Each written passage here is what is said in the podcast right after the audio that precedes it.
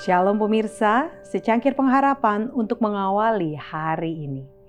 Keselamatan, yaitu kamu yang dipelihara dalam kekuatan Allah karena imanmu, sementara kamu menantikan keselamatan yang telah tersedia untuk dinyatakan pada zaman akhir.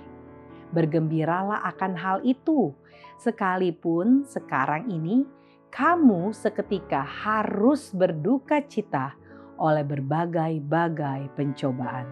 1 Petrus 1 ayat 5 dan 6. Dalam hidup ini kita harus menghadapi cobaan yang menyala-nyala dan membuat pengorbanan yang mahal. Tetapi damai sejahtera Kristus adalah upahnya.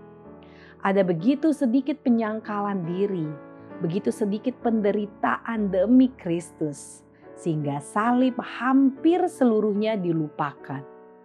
Kita harus mengambil bagian bersama Kristus dalam penderitaannya.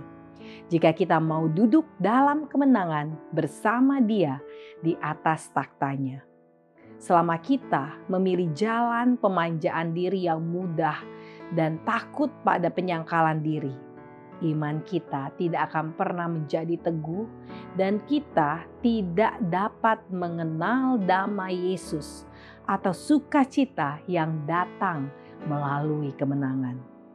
Yang paling dimuliakan dari bala tentara yang ditebus, yang berdiri di hadapan takhta Allah dan anak domba, berpakaian putih, tahu untuk mengalahkan konflik karena mereka telah bangkit melalui kesengsaraan besar. Testimonies for the Church jilid 5 halaman 215. Anda akan bersuka cita saat itu, meskipun untuk sesaat kamu mungkin perlu mengalami berbagai pencobaan.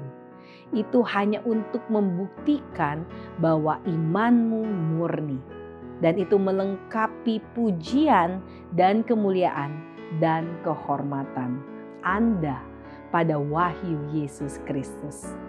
Anda tidak pernah mengenal Dia, tetapi Anda mengasihi Dia.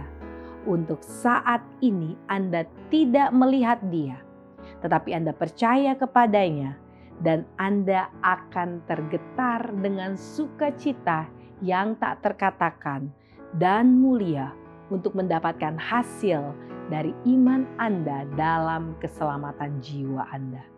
1 Petrus 1 ayat 6 sampai 9. Demikianlah renungan kita hari ini. Selalu mulai harimu dengan secangkir pengharapan.